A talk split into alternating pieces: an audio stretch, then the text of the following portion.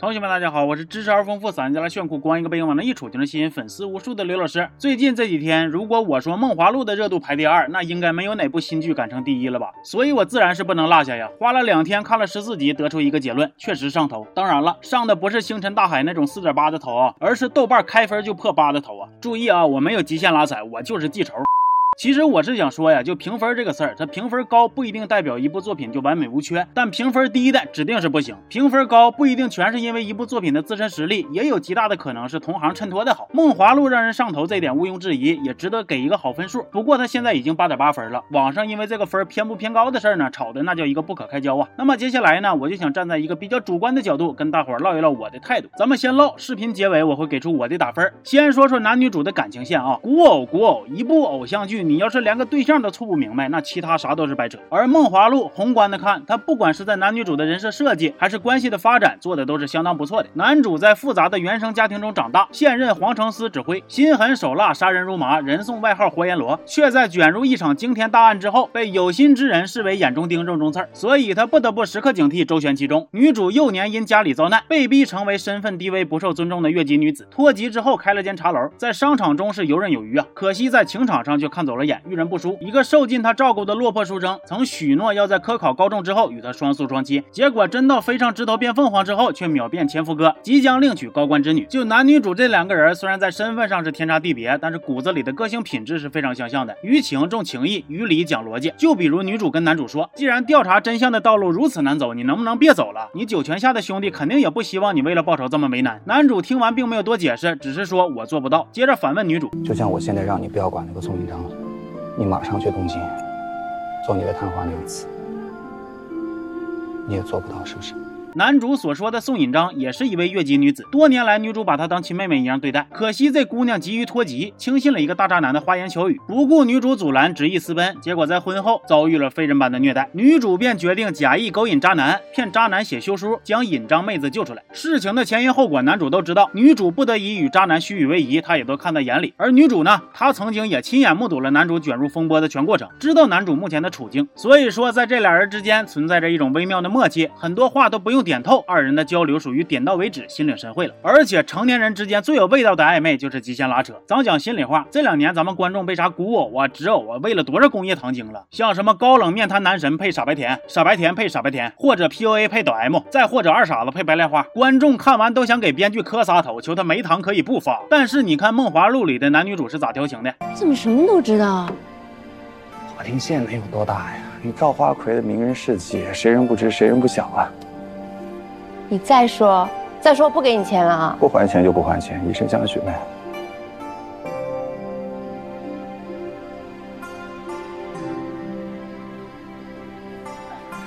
酒喝多了，你试试呗。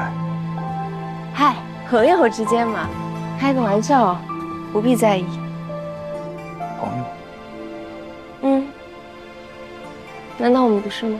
这个时候的男女主应该是对彼此都有了一些异样的感觉，但是又没到火候。男主起头斗是两句之后，自觉不妥，马上吃了吐。女主回手一张朋友牌给到，再配上一个反问句，一下子就把这个拉扯的暧昧小气氛给轰出来了，对不对？众所周知，感情戏是非常需要掌握分寸尺度的，一旦频率节奏对不上，频繁的发糖就会让观众产生腻和烦的感觉。但是目前十多集了，男女主之间的拉扯依然还是在井然有序、有条不紊的进行着。再加上他们同框的时间很有限，大部分的时候都是在各做各的任务。剧方成功掌握了这个距离产生美的这个小窍门，馋的等糖吃的孩子们呢是乌鸡六兽，鬼哭狼嚎啊！所以说他俩这拉扯的是彼此的关系吗？不是，这拉扯的是观众的心呐。接着我们再来说说剧情。我个人认为，古偶的剧情想好看，角色有脑子很重要。你要说《梦华录》有多反套路吧，倒也不至于，但是它在一定程度上做到了让主角们变得更鲜活了，而且也把角色的行为动机和情节发展相对合理化了。就比如剧里有这么一场戏，女主跟宋引章那渣男老公对簿公堂，结果当官的却偏袒渣男，女主眼瞅着就要吃亏，关键时刻男主紧急出手，派人英雄救美。英雄救美这四个字一出来，好像咔嚓一下子就落俗套了。尤其女主还一直表现出一种万事不求人的清高态度，这啥意思啊？人设。是不是崩了？女主表面上看咋咋独立的，实际上不还是得靠男主吗？哎，此言差矣。我认为这个事儿得具体情况具体分析。如果女主是那种偶像剧中最常见的傻白甜，每天故意出去做傻事犯错误，然后等男主来擦屁股，那确实值得吐槽。但是这一次女主并没有做错事儿，她甚甚至已经都对可能会发生的意外情况想好了应急预案，提前调包了证据。可是当天公堂上所出现的官商勾结的情况，是他无法提前预想的。甚至就算他预想到了，等真正发生的时候，他一介女子在古代又有啥能说得上话的份儿吗？那咱假设直接把这段剧情删了行不行呢？其实也不合适，因为女主这次化险为夷是之后剧情的伏笔。因为男主在救了女主之后跟她说：“没错，你这个人平日里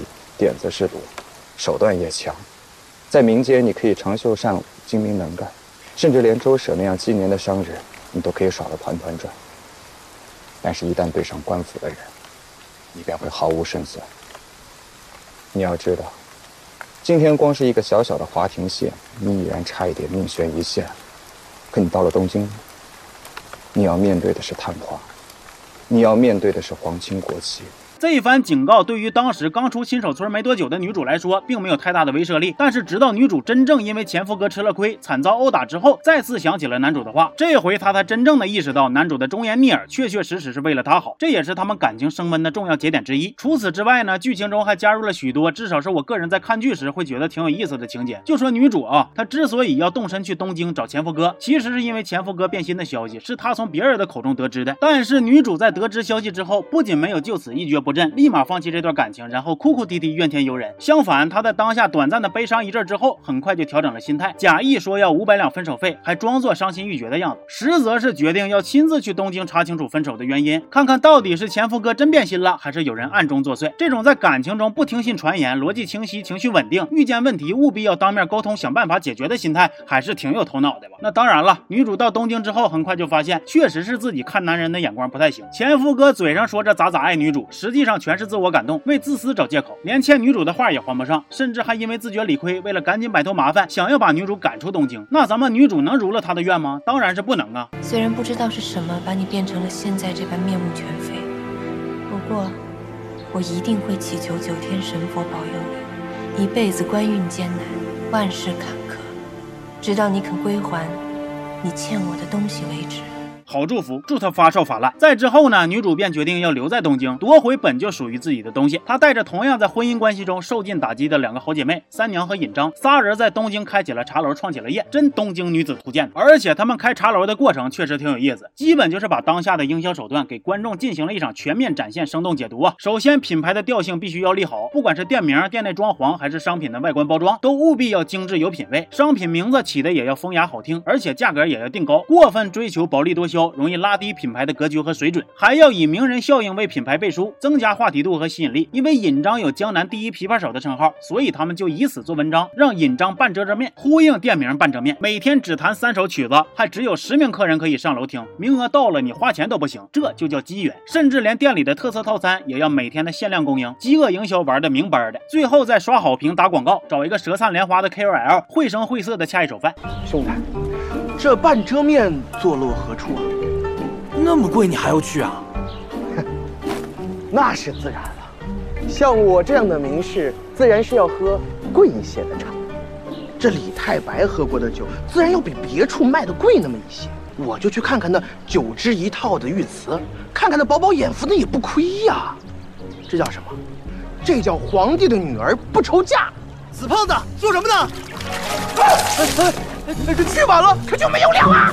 更重要的是，女主还非常懂得编织人际关系网。她找到当地一名因歌喉出众而风靡全城的花魁娘子，大家强强联手，互相带货，互惠互利，颇有明星代言那味儿了啊！瞅瞅，就这一套流程走下来，一家网红店就此打造成功啊！屏幕前的小朋友们学会了吗？平心而论，比起五分剧的那些像是用脚后跟写的陈词滥调，我更爱看三个美女合伙开店创业演绎种田文呢。还有非常重要的一点必须要提，那就是对于一部优秀的古，别说优秀了，就是对于一部相对及格的古偶来说，演员都必须要。好看，要好看，要好看呐！《梦华录》从选角就已经赢麻了，女主刘亦菲的颜我就不用再说了。至于男主陈晓，就他那张脸啊，就当下的青年男演员基本盘来说，他是我心里目前唯二适合演古装的。另一个是杨洋（括弧别给我按粉级啊，谢谢）。以后他们演烂剧，我想骂照样能骂（括弧完毕）。当然了，你要说剧里边有没有值得吐槽的地方，那肯定是有。哪部影视作品敢说自己一点槽点都没有啊？但是整体来说，《梦华录》确实是值得被打一个八分左右的分数的。而且这个分数绝对不是说靠粉丝就能刷上去的，不管是报复性打高分也好，情怀性打高分也罢，反正这个分数里边一定有广大的路人盘在。你要说全靠粉丝刷分能把一部六分剧刷到六点五，我信；但是能把六分剧刷成八分剧，我这么说啊，你把刘亦菲加陈晓加柳岩，甚至把龙王的粉丝都拉来也没戏。好，那视频到这儿，我该给出我的评分了。在我这儿，《梦华录》作为古偶，值七分朝上。在天下苦烂古偶久矣的大环境下，我甚至愿意再加一分。但是我大胆的猜测，这部剧极有可能之后会引起部分观众一定程度的逆反。为啥呢？因为剧方在营销这一块骚操作实在是太多了。明明可以稳扎稳打，当一部质量相当不错的古偶剧来宣发，结果非要各种起幺蛾子。那家伙宣传通稿啊，铺天盖地啊，各种方向四六不靠的。最让我生气的是啥呢？柳岩演的三娘在剧里边不是把一个男的扔水里了吗？我当时看剧看到这的时候，还感觉挺爽，挺有意思的。之后这个名场面也被各大的营销号疯转呢。结果就在我打算写稿之前，同事告诉我，那个被扔下水的大冤种居然跟三娘是一对儿！救命啊！我当时头皮都麻了，这他妈合理吗？都不不是说宣发，你们怎么敢的呢？明知道之后会有这种反转，怎么还敢拿这个片段去营销呢？疯了！没点可以不丑，我就不信就这个质量，靠自来水还赢不来一个好口碑。总之，我对《梦华录》的态度就是，好看归好看，但是真别往神坛上捧啊！因为我实在不忍心看到市场上好不容易出现一部还不错的作品，最终被捧杀了，那真是造孽呀！行吧，那今天这期就到这儿了，我是刘老师，咱们下期见，